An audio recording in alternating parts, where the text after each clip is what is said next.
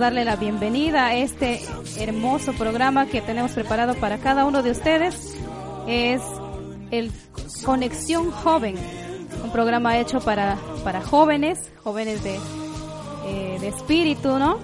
Y queremos, bueno, darles la bienvenida eh, y que se sientan felices, cómodos eh, con este programa. Pongan mucha atención, que sirva de mucho para sus vidas. Quien les habla es Haley Vázquez, le estará acompañando a lo largo del programa. Así es, amiga. Nos encontramos nuevamente en la radio Ondas del CISA. Eh, este programa está inspirado por, directamente por los jóvenes de la Iglesia Adventista de Consuelo y esperamos pues que eh, ustedes puedan disfrutar de un programa eh, motivador para sus vidas y lo hemos titulado Conexión Joven porque queremos que todos los jóvenes de Consuelo se puedan conectar con nosotros para la adoración a nuestro Dios. Y acá nos acompaña nuestra amiga Ha- Haley Vázquez y nuestro hermano eh, Ilter Tuanama. Muy bien, bu- buenas tardes hermano, eh, muy buenas tardes a todos los amigos oyentes de esta prestigiosa emisora Onda del CISA, ¿no? Estamos ya iniciando este programa, como dijeron los hermanos, un programa para animarlos a todos ustedes amigos y esperamos que todo sea al agrado de Dios. Es por eso que vamos a iniciar este programa eh, con el ánimo de siempre, con las ganas de seguir adelante, ¿no? Y para comenzar esta, esta, esta parte la bienvenida, quiero, quiero leer un versículo, un versículo que más que todo habla para los jóvenes, ¿no? Isaías 40, 30, 31 nos dice, los muchachos se fatigan y se cansan, los jóvenes flaquean y caen, pero los que esperan en Jehová tendrán nuevas fuerzas, levantarán las alas como águilas, correrán y no se cansarán, caminarán y no se fatigarán. Así que hermanos, con eso les damos la bienvenida y esperemos pues que eh, estemos conectados toda esta hora. Tenemos una hora de full alabanzas, full, full temas bíblicos y preguntas que podemos responderles.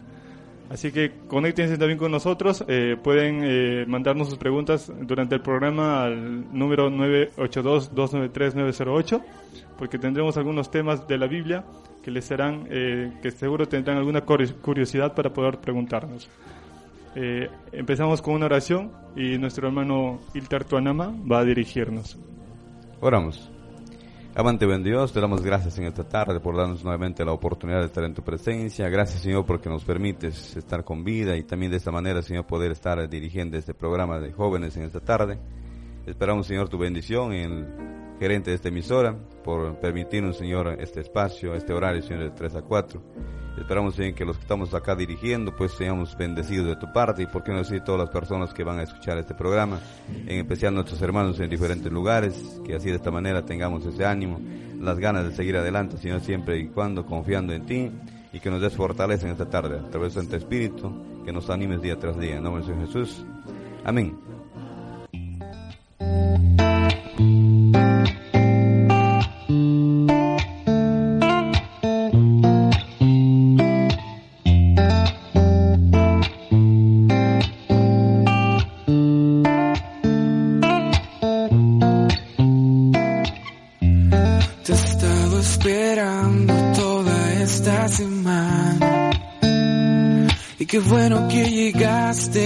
Eres es esperanza para mi alma cansada y reposo para cuando quiero huir de este lugar y así encontrar perfecta paz.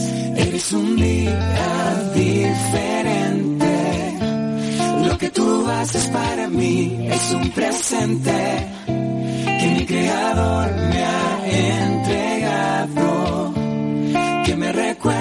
jamás me ha olvidado. Quiero cantar y sonreír porque el sábado ha llegado hasta aquí. Fuiste hecho para mí.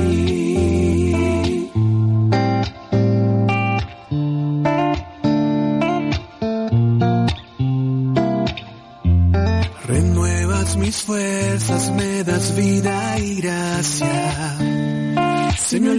Los problemas junto a ti. Tus horas me abrazan, me dan la aquella pausa para perdonar, amar y sonreír. En ti yo voy a descansar. De verdad, eres un día diferente. Lo que tú haces para mí es un presente creador me ha entregado. Que me recuerda que jamás me ha olvidado.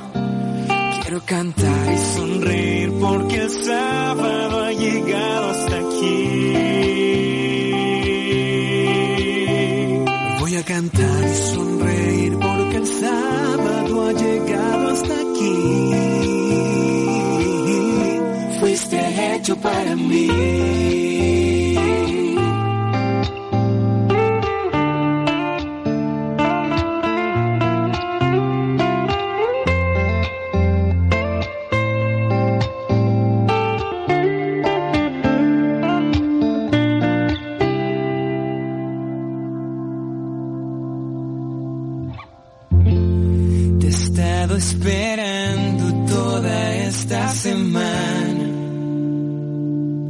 Bueno que llegaste.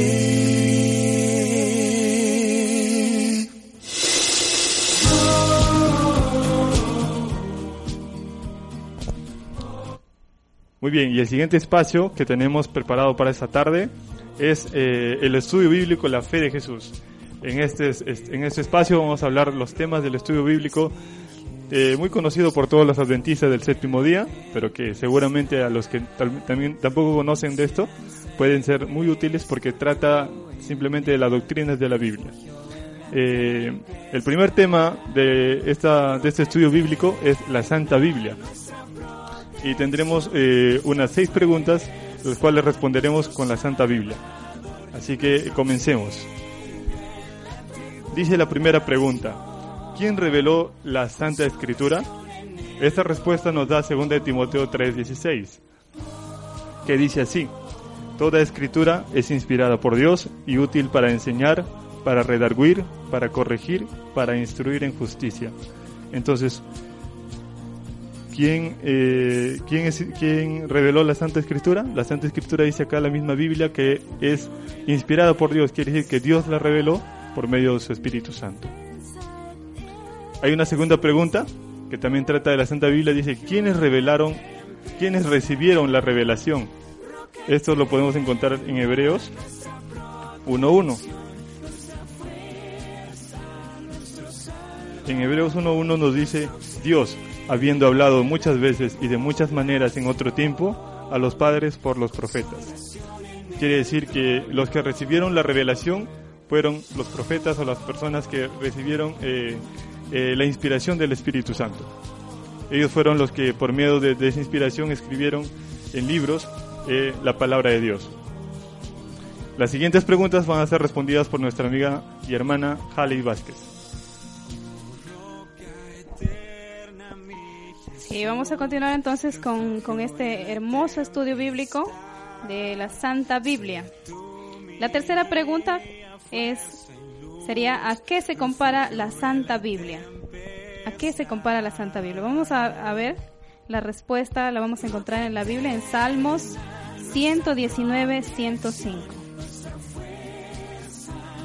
119, 105 dice, lámpara es a mis pies tu palabra y lumbrera a mi camino. Entonces, ¿cuál sería la respuesta? ¿A qué se compara la Santa Biblia? A una lámpara, una lámpara, ¿no? Que alumbra. La cuarta pregunta dice, ¿qué beneficio reporta leer la Santa Biblia? ¿Qué beneficio reporta leer la Santa Biblia? Eso lo vamos a encontrar en segunda de Timoteo. A ver, algunos que están ahí con sus Biblias van a buscar segunda de Timoteo 3 del 15 al 17. Del 15 al 17 que dice, y que desde la niñez has sabido las, escrituras, las sagradas escrituras, las cuales te hacen, te pueden hacer sabio para la salvación por la fe que es en Cristo Jesús. Toda la escritura es inspirada por Dios y útil para enseñar, para redarguir, para corregir, para instruir en justicia. Entonces, ¿qué beneficio reporta leer la Santa Biblia? Pues nos enseña, ¿no? Nos corrige, nos instruye en justicia. Bien, esa es la respuesta para esta pregunta. Entonces vamos a continuar. A ver, nuestro hermano Ilter va a continuar con las demás preguntas.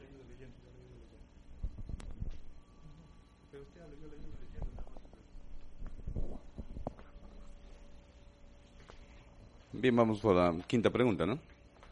¿Qué bendiciones da la, Santa Biblia? Repetimos, ¿qué bendiciones da la Santa Biblia? Romanos 15.4. ¿Qué dice Romanos 15.4 según la Biblia? Por ahí nuestro hermano Diego nos va a apoyar, con el texto bíblico. Vamos a hacerlo dinámico, muy bien. Ahí va a preguntar a nuestro hermano, yo busco. Las, Romanos 15.4 dice, las cosas que se escribieron antes para nuestra enseñanza se escribieron, a fin de que, por la paciencia y la consolación de las escrituras, tengamos esperanza, la bendita esperanza. Muy bien, ahí nos damos cuenta de que la Sagrada Escritura, según Romanos 15.4, eh, la paciencia, ¿no? Sí, justamente la respuesta es esa paciencia. Y vemos aquí la sexta pregunta, ¿cuánto tiempo perdurará la Santa Biblia? Isaías 48. ¿Cuánto tiempo perdurará la Santa Biblia? Bien, en Isaías 48 dice, sécase la hierba, marchítase la flor, mas la palabra de Dios nuestro permanece para siempre.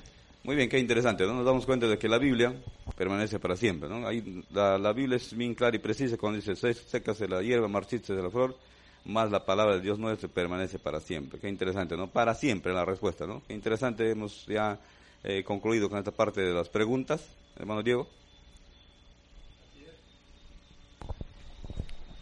Así es, eh, esas son las seis preguntas que tenemos acerca de la Santa Biblia, que este estudio nos, nos eh, ofrece para poder entender eh, cómo fue inspirada, cuánto dura, quiénes recibieron, quiénes la escribieron, y así poder saber las cosas básicas acerca de la palabra de Dios. Eh, para poder aplicarlo en nuestra vida, en nuestro estudio, lo que debemos hacer es tener una Biblia y leerla todos los días. También debemos escudriñarla asiduamente, porque si, si la tenemos y ahí lo tenemos guardada, cerradita en nuestra casa, no nos va a servir de nada, pues, ¿no? Debemos aceptar con gozo y alegría la palabra de Dios, porque es eh, una enseñanza que viene directamente de, del poder divino y sobre todo poner en práctica cada cosa que nos, que nos, que nos diga, pues, ¿no? que nos recomiende. Porque estas palabras son palabras de vida, no son eh, cosas vanas que, que nos van a llevar a ningún mal sino que nos van a llevar a tener vida, vida eterna. Eh, muy bien, tenemos también preparadas tres preguntas, tres preguntas que muchas veces las personas se hacen, pues se escuchan en la, en, la, en la sociedad, en las calles, algunas personas pues que, que, tienen algunas dudas sobre la Santa Biblia, ¿no? Y hemos preparado tres preguntas para que ustedes puedan eh, entender y absolver cualquier duda que tengan acerca de la Santa Biblia. Claro que sí. Eh, eh, una pregunta muy este, usual que se hace, ¿no? Es ¿Qué nos conlleva a creer que la Biblia es la palabra de Dios? ¿Qué nos conlleva a creer que la Biblia es la palabra de Dios? A ver, nuestro hermano Hilter nos va a dar la respuesta. Muy bien, vamos a empezar ya por este, ya yo podría llamar datos curiosos de la Biblia, ¿no? Exactamente, estamos ya continuando con el, con el curso bíblico, es interesante esta pregunta, pero yo quiero también dar eh, un texto bíblico, ¿no? Para poder entender y poder ya responder a la pregunta. Eh, dice el versículo 6 de, de capítulo 11 de Hebreos, ¿no? Pero sin fe es imposible agradar a Dios, porque es necesario que el que se acerca a Dios crea que le hay y que es galardonador de lo que, los que lo buscan. En la, en la mañana, eh, por ahí conversando con algunos hermanos, y esta pregunta debería estar también eh, formulada para las personas de la sociedad, en este caso cualquier persona que sea cristiano o no sea cristiana, eh, nos pueden dar respuestas eh, según su alcance, ¿no? Algunos dicen que le lleva a creer a la persona que la, Biblia es la palabra de Dios. Y algunos piensan y dijeron en la mañana, cuando estaba haciendo una pequeña encuesta por ahí con algunos hermanos, hay algunos que no dan con la respuesta y también algunos en este caso eh, sí dan, ¿no? Pero yo me doy cuenta de que sin fe, o sea, la, la, fe es lo que te lleva a creer en la palabra de Dios. O sea, por lo menos un poquito. La persona que tiene fe un poquito, de, ese poquito va a aumentar un día cuando poco a poco lee la Biblia, ¿no? Y se va a dar cuenta de que la Biblia es un tesoro.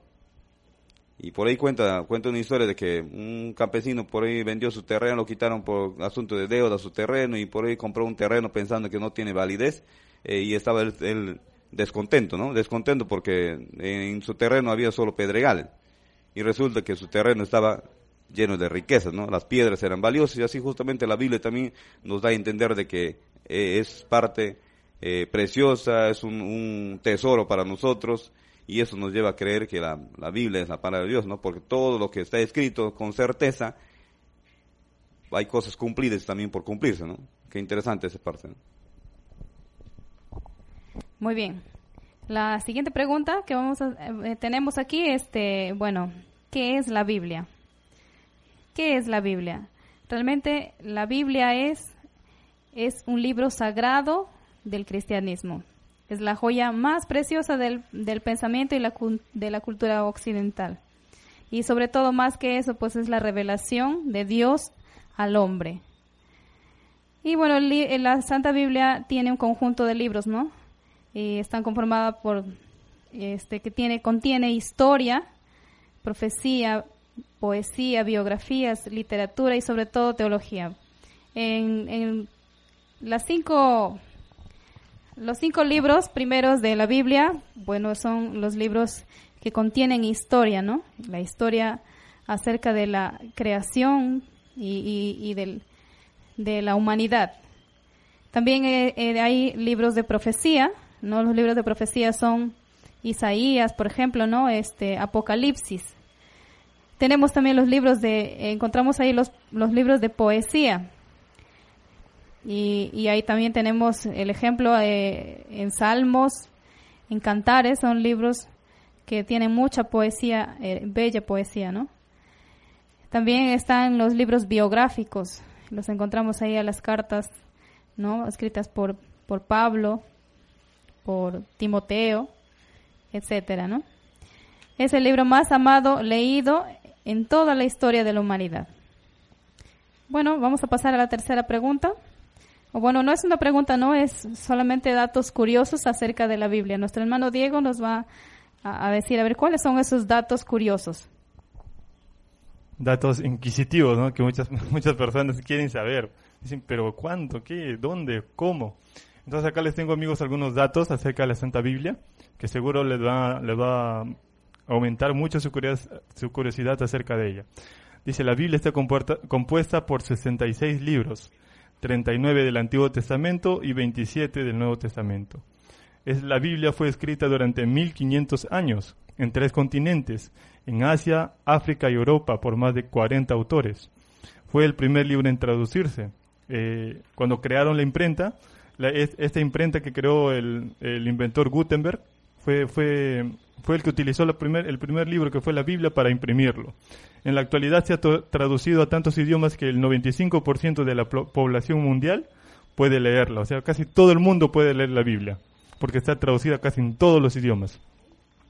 Entonces, también, además, la Biblia fue escrita por gente de diferentes orígenes.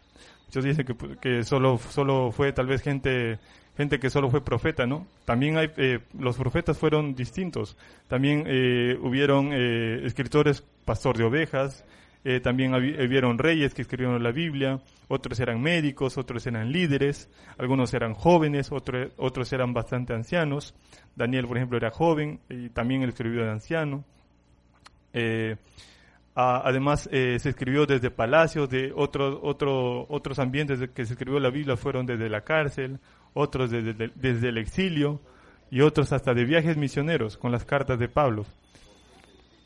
Entonces, pero todos fueron guiados e inspirados por Dios en el lugar en que se encontraban y en el momento en que se encontraban. Eso es lo maravilloso. Algunos fueron testigos presenciales, eh, otros hicieron una investigación personal. Por ejemplo, Lucas. Lucas hizo una, investigación personal exhaustiva consultando a los discípulos, cómo había sido, la vida de Jesús. Y él recopiló todos esos datos para poder eh, presentar su libro. ¿no? El 35% de su contenido, justo como hablaban los hermanos, son profecías y literatura profética. Hoy, hoy al menos 75 predicciones directas de Jesús o sea, hoy en día se, se, sabe que hay 75 predicciones acerca de Jesús. Por ejemplo, Isaías, que habla acerca del cordero que fue llevado al matadero. Habla, eso se escribió casi unos eh, 450 años, creo aproximadamente, no sé si me estoy equivocando, pero fue mucho antes de, lo que, de que naciera Jesús. Son profecías mesiánicas. Eh, la Biblia también fue causa de, disensión. Muchos fueron eh, torturados y muertos por su causa. Algunos, eh, algunos mataron pensando que, estaba, que, que, estaban defendiendo la Biblia, otros la defendieron eh, dando su vida. En la vida podemos encontrar matemáticas, geografía, astronomía, poesía, historia. Eh, otro dato adicional fue que hay, hay pruebas científicas de que la Biblia, pues el escrito del Antiguo Testamento existió. El siglo pasado, en 1947, a, a orillas del Mar Muerto, en una cueva eh, que se encontraba a las orillas del, Mar Muerto, encontraron una gran cantidad de cerámicas y, escombros. Que y allí se hallaron los rollos del Mar Muerto. Esos, rollos del mar, muerto, del mar Muerto contenían casi 800 escritos de, los libros del Antiguo Testamento. Y el libro que más, que más había, había perdurado era el libro de Isaías, que justamente habla de la profecía de Jesús. Entonces eso fue un descubrimiento eh, grande, pues, ¿no? Que que comprobó que todas las cosas de, la Biblia fueron escritas, fue, fue real. Eh, también eh, existen, hay otro dato curioso, pues, ¿no? existen libros llamados los libros apócrifos o no inspirados que se quisieron incluir dentro del canon bíblico. Y, y ¿cómo así libros apócrifos? Los libros apócrifos se dice apócrifo porque la palabra significa más que todo falsos o pseudo, pseudo libros, que son libros que que algunos autores desconocidos trataron de añadir eh, explicaciones a lo que no decía la Biblia, bueno, y no son y no son inspirados justamente por esto, porque sostienen perspectivas teológicas diferentes a las de la Biblia, o sea, tú eh, vas a vas a esos libros que son son 15 libros específicamente, como son Macabeos, Tobías, eh, Judith y, y, algunas otras añadiduras a los libros de la Biblia y te tratan de decir cosas que no pasaron en la Biblia, pues no tratan de agregar cosas para que eh, los, los autores eh, eh, tuviesen credibilidad, mejor dicho, escribiendo bajo el nombre de un personaje. Les doy algunos ejemplos acerca de los libros apócrifos. por ejemplo, en el, en el, hay en, eso, en estas Biblias con, con contenido apócrifo, al libro de Daniel se le añade historias acerca de Susana, Bel y el dragón y que Daniel usa, dice, sus habilidades de investigador para demostrar algunos hechos en favor de ellos. O sea, se añade eh, a Daniel algunas historias eh, tratando de, de, añadir que fue, él fue pues un investigador experto que se dedicaba también a, descubrir casos, ¿no? como, como vemos en las películas. Otro ejemplo también es el, es el, es el ejemplo del poema apócrifo del Salmo 151 El Salmo 50, 151 también es apócrifo porque eh, es una, añadidura a los salmos, pues no a los, a los, a los salmos que están en la Biblia. El Salmo 151, que no existe, pues vuelve a contar la historia de David con su enfrentamiento con Goliat. Supuestamente ahí eh, te inventan una historia acerca de cómo fue el enfrentamiento de Goliat con David. Te dan más detalles, ¿no? Eh, también se, se, hizo algunas adiciones al libro de Esther, apocríficamente se puede decir la palabra. Eh, se añadió también al libro de Esther algunas referencias eh, que trataban de explicar que Dios estaba, estaba, con, estaba con Esther. Bueno, tratan de aprovechar que Esther no menciona casi explícitamente a Dios y, y los libros apócrifos, los autores apócrifos, trataron de aprovechar esto. Entonces, eh, estos libros intentan responder a cuestiones originales, a, cuestiones que la Biblia no menciona. Pero finalmente todas las iglesias, la mayoría de iglesias, rechazaron esto, bueno, y eso fue obra del Espíritu Santo. tenía esos datos para ustedes, hermanos. Espero que les haya servido. Son datos muy curiosos e importantes para eh, revelar la autoridad de la Biblia. Muy bien, eh, a continuación, para terminar este pequeño espacio, tenemos una pequeña reflexión de unos cuantos minutos del pastor Gullón. Escuchémoslos atentamente.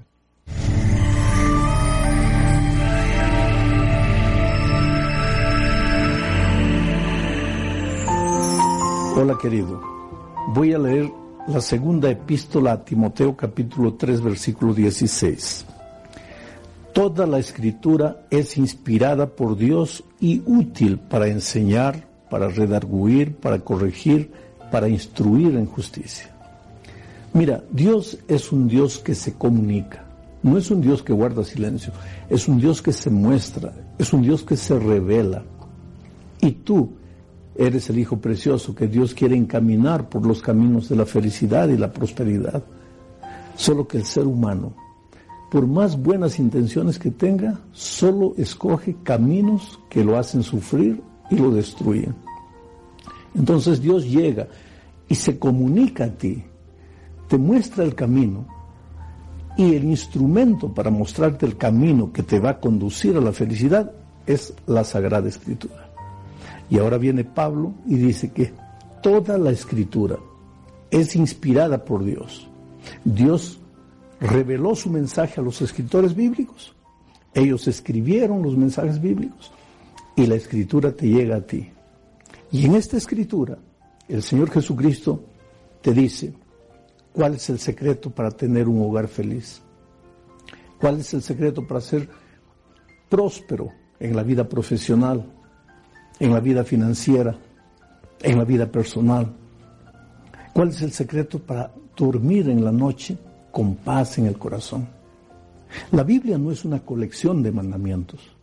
La Biblia no es una colección de normas, de prohibiciones. Es una carta de amor inspirada por Dios. Inversiones Jesús con el último grito del amor.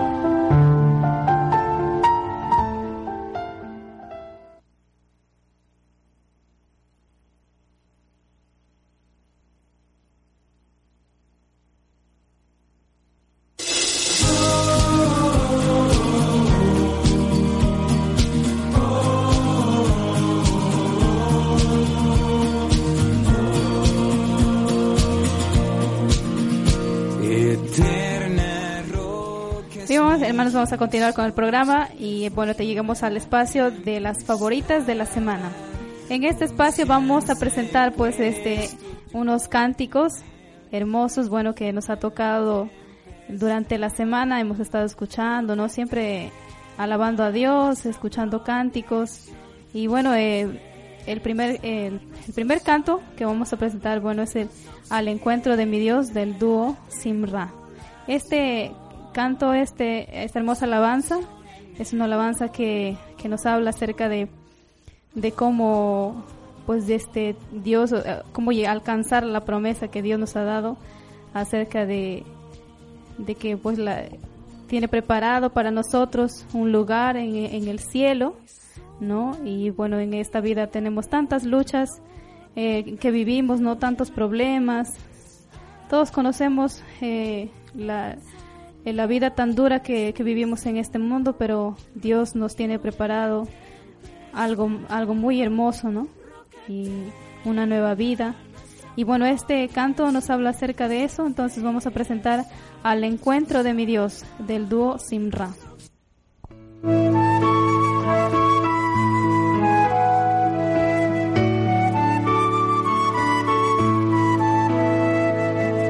Tan lejos mío, pero no imposible. Anhelo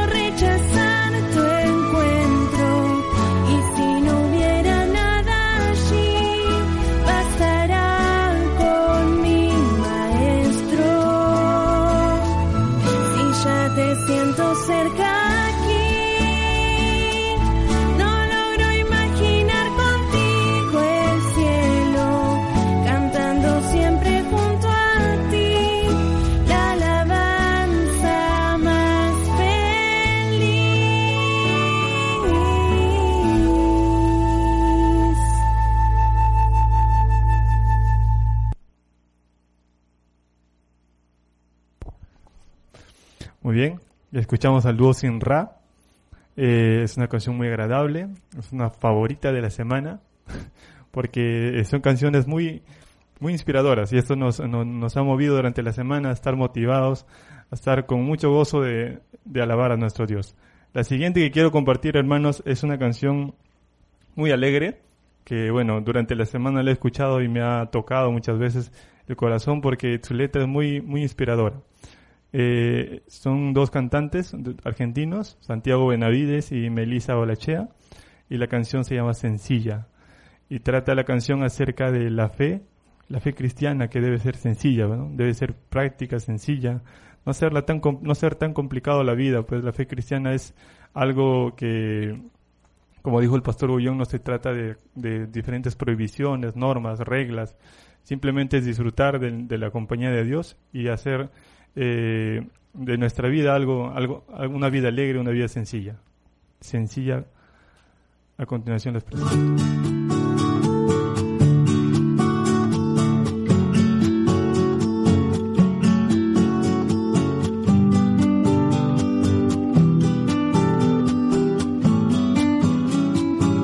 Dame una fe sencilla, como risa de niños cuando juegan, como gota de rocío que se rueda, como cruz de rústica madera.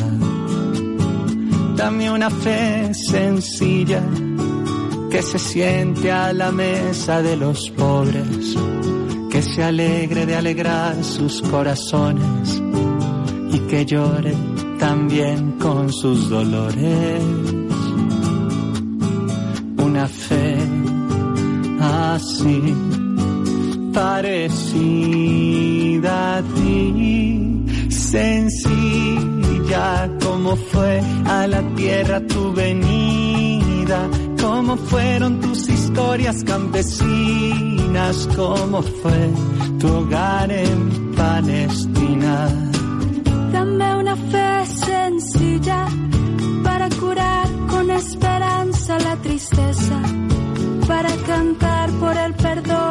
Esta guerra, para avivar el pábilo que humea. Dame una fe sencilla que no le da espacio a la mentira, que no logra acomodarse a la injusticia y no calla lo que sabe que da vida.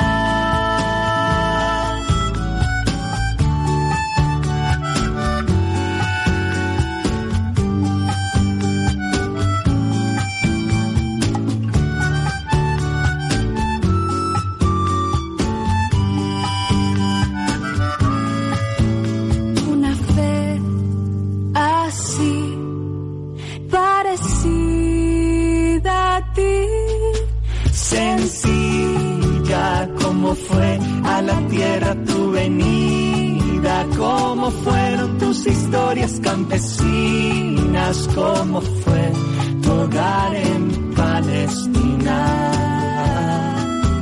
Sencilla como tu mirada compasiva, como aquellas aldeas recorridas, como el amor que te llevó a dar la vida.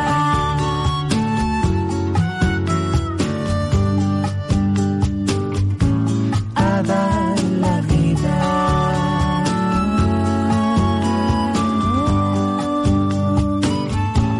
A dar la vida.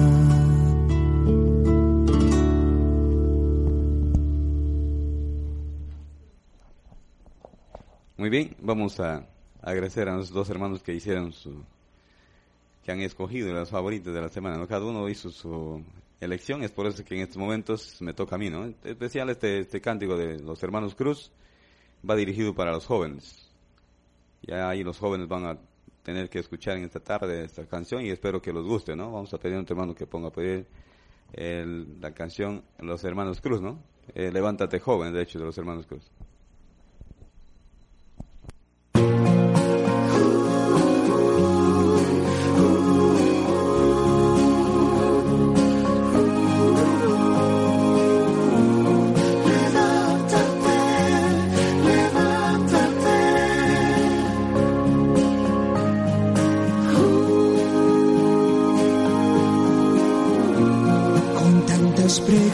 Preguntas debo llegar. ¿Dónde vengo? ¿A dónde voy? No es imposible notar el dolor que destruye tu interior. Que ahora que hago no tengo la esperanza que reviva mi valor y las horas que pasan es como un día largo que destruye tu amor y te hunde más en el olor. Levántate joven, no sigas caído, Dios sabe cuánto has sufrido, no importa cuán lejos has ido él llega sin condición. Y aunque hayas llegado a sombras el ritmo, su amor alcanzará tu abismo. Su gracia será tu abrigo, restaurando a tu corazón. Hay tantos jóvenes que sufren hoy ocultados en temor, rodeados de abismo y desconsolación, que no encuentran solución. Hoy joven te digo, un nuevo día ha llegado, donde puedas comenzar.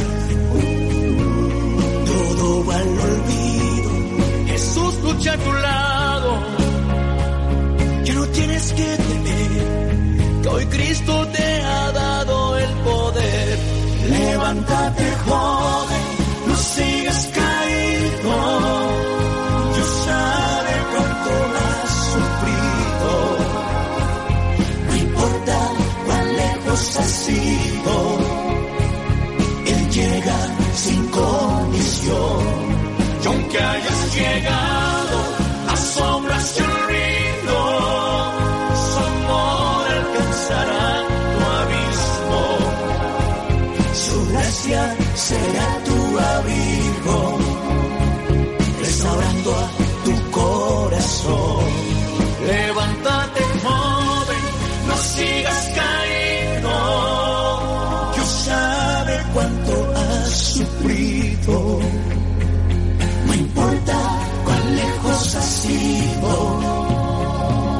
llega sin condición.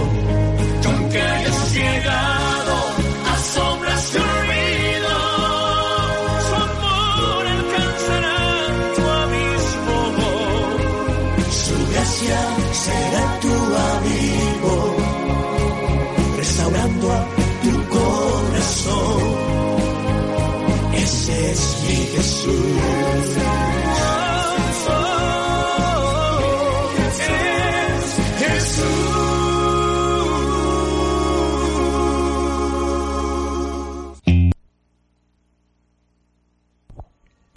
Bien, eh, hemos escuchado la última canción, la última favorita de la semana. Y a continuación tenemos el tema de la tarde. Estén muy atentos hermanos, amigos, jóvenes, porque el tema eh, habla de algo que siempre nosotros como personas buscamos en este mundo, que es la felicidad. Y acá el pastor eh, Joel Flores nos va a explicar un poquito ac- acerca de cómo ser felices. A continuación ponemos al pastor Joel Flores. Pero hay un solo encuentro que transforma el corazón. Bienvenido a este primer encuentro. Y sabes, hoy estuve orando por ti aún sin conocerte, porque sé que Dios tiene un plan para tu vida. Y hoy, tú que estás allí conectado del otro lado de esta fría pantalla, he orado para que el Espíritu Santo pueda tocar tu corazón. Porque hoy tú necesitas tener un encuentro marcante. Un encuentro que define un antes y después en tu vida. Un encuentro transformador que tiene un nombre. Ese encuentro se llama Jesús. Hace algún tiempo yo escuché una frase que me llamó tanto la atención. Dice así, la vida no se cuenta por los años que tienes, la vida se cuenta por los días que fuiste feliz.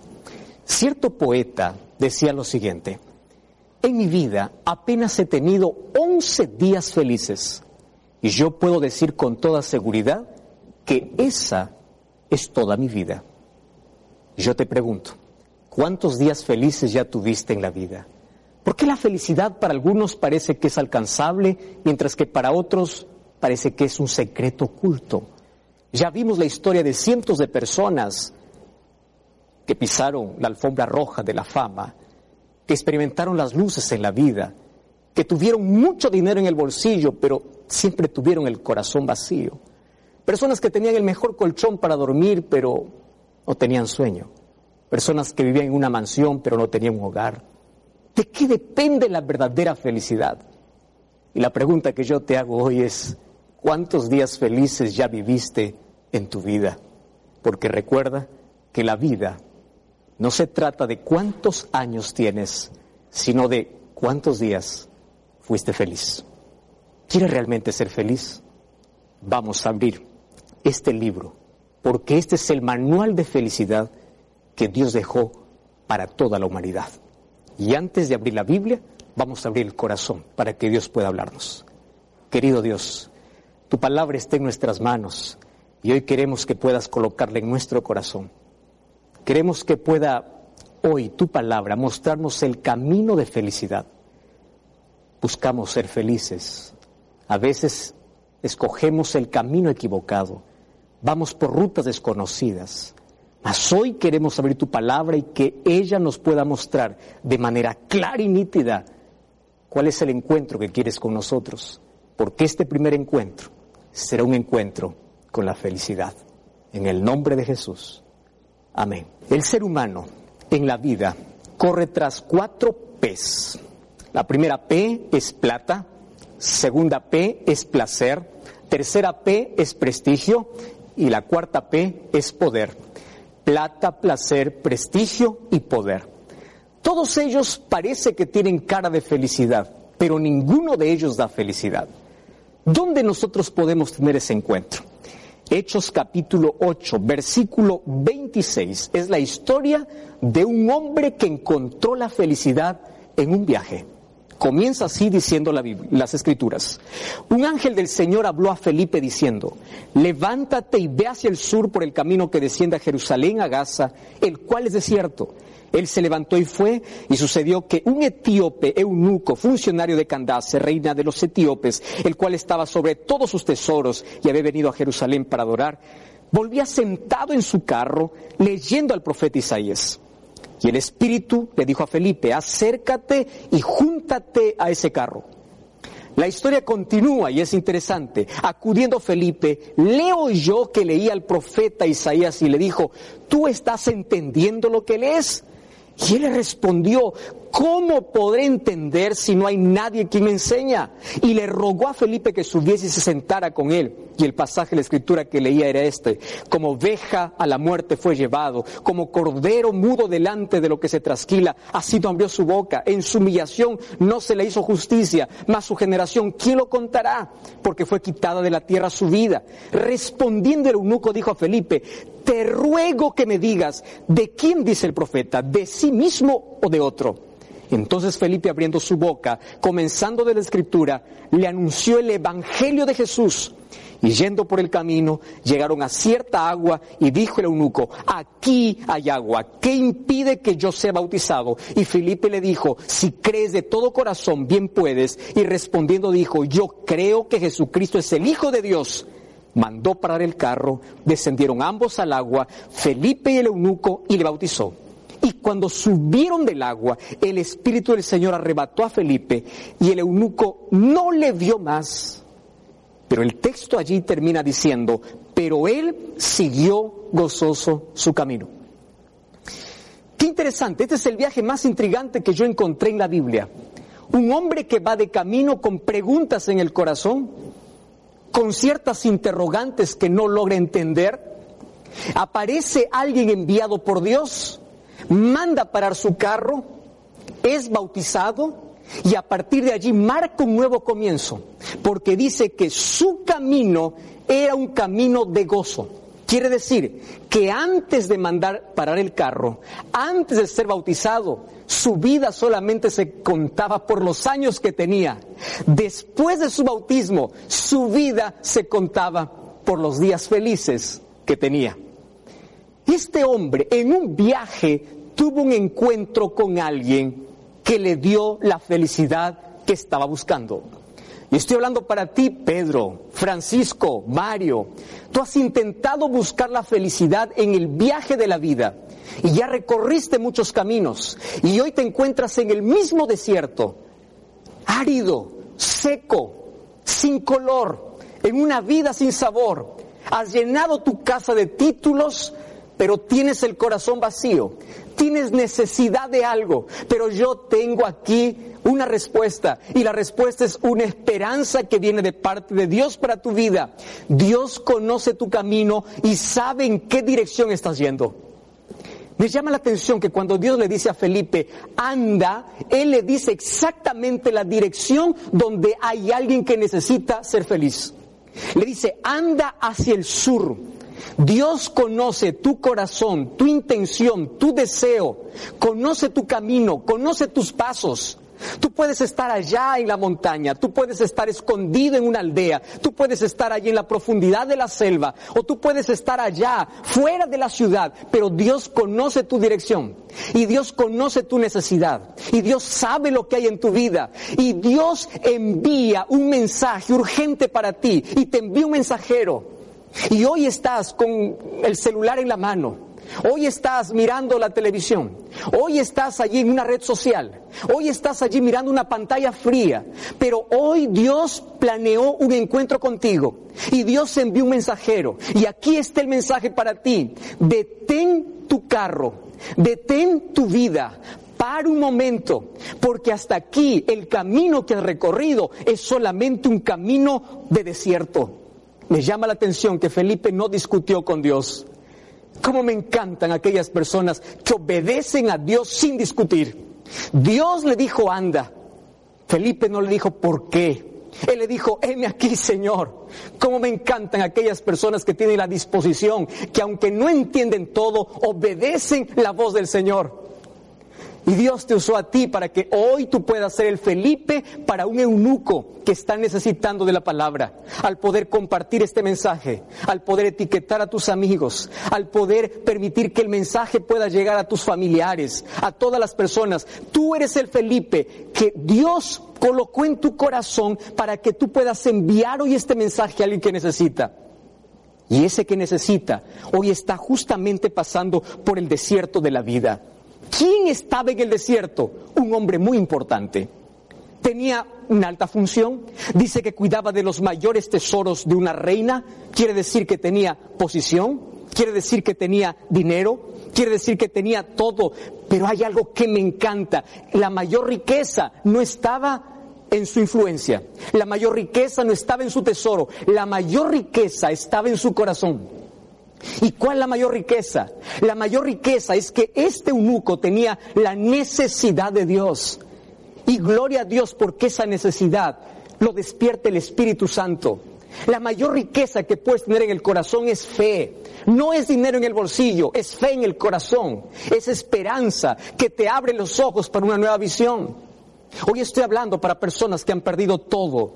Personas que por esta cuarentena o por esta pandemia han perdido el empleo están sin nada, están enfermos, están en la crisis, están en una situación caótica. Quiero que sepas que la mayor riqueza que hoy puedes tener es esperanza, es fe, es la necesidad de Dios y Dios conoce tu necesidad. Este hombre tenía tanta necesidad de adorar que él fue hasta Jerusalén y aunque él no era judío, él fue porque quería encontrarse con Dios.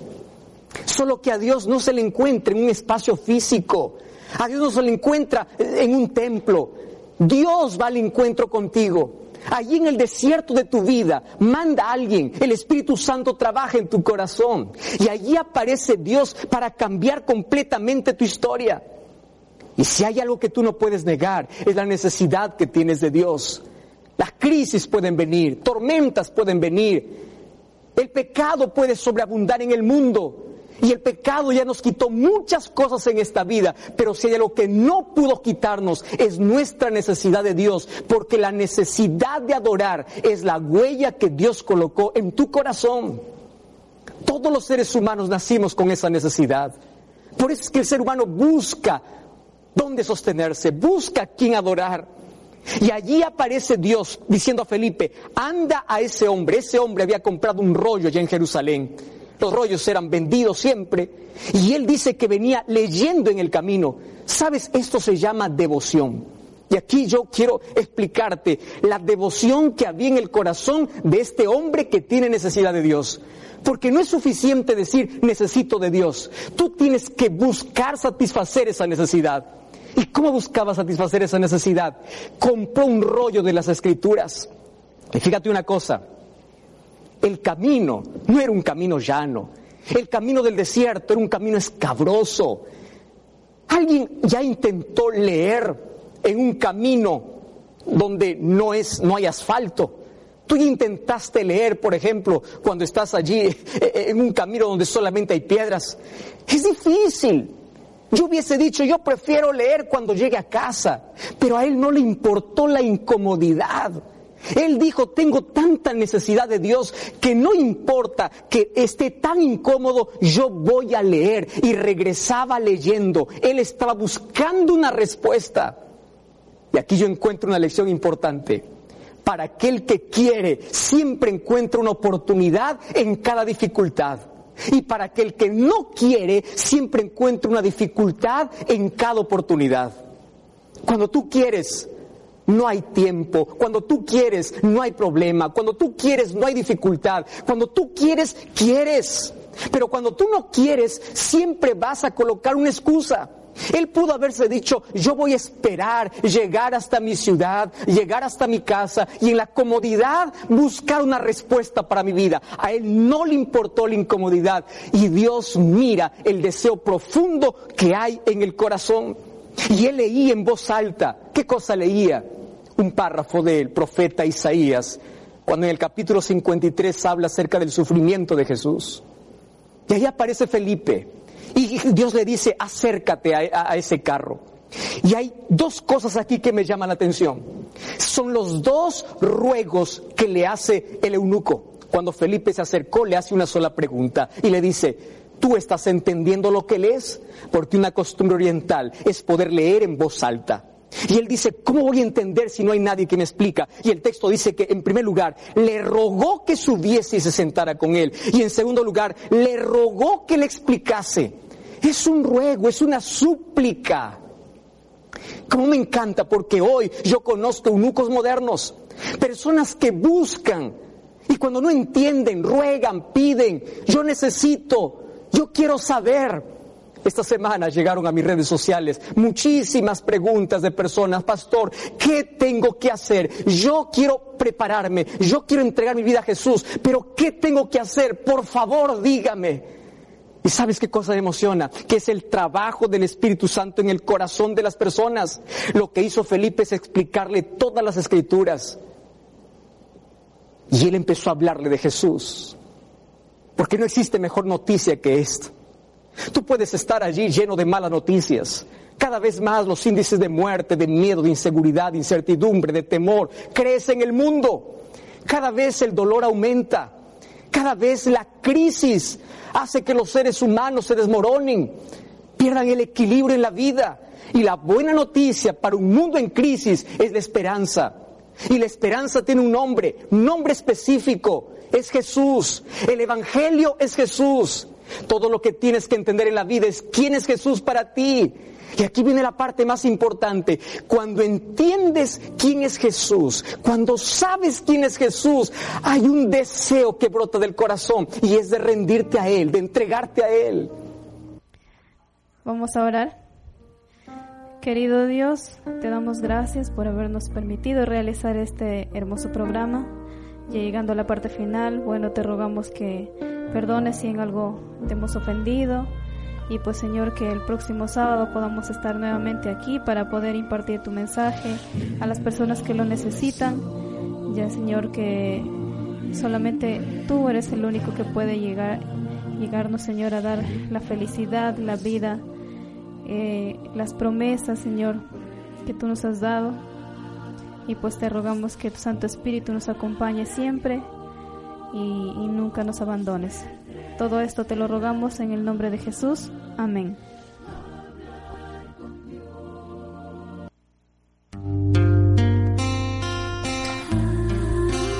Muy bien amigos, quedamos despedidos hasta el próximo sábado a las 3 de la tarde en este programa Conexión Joven.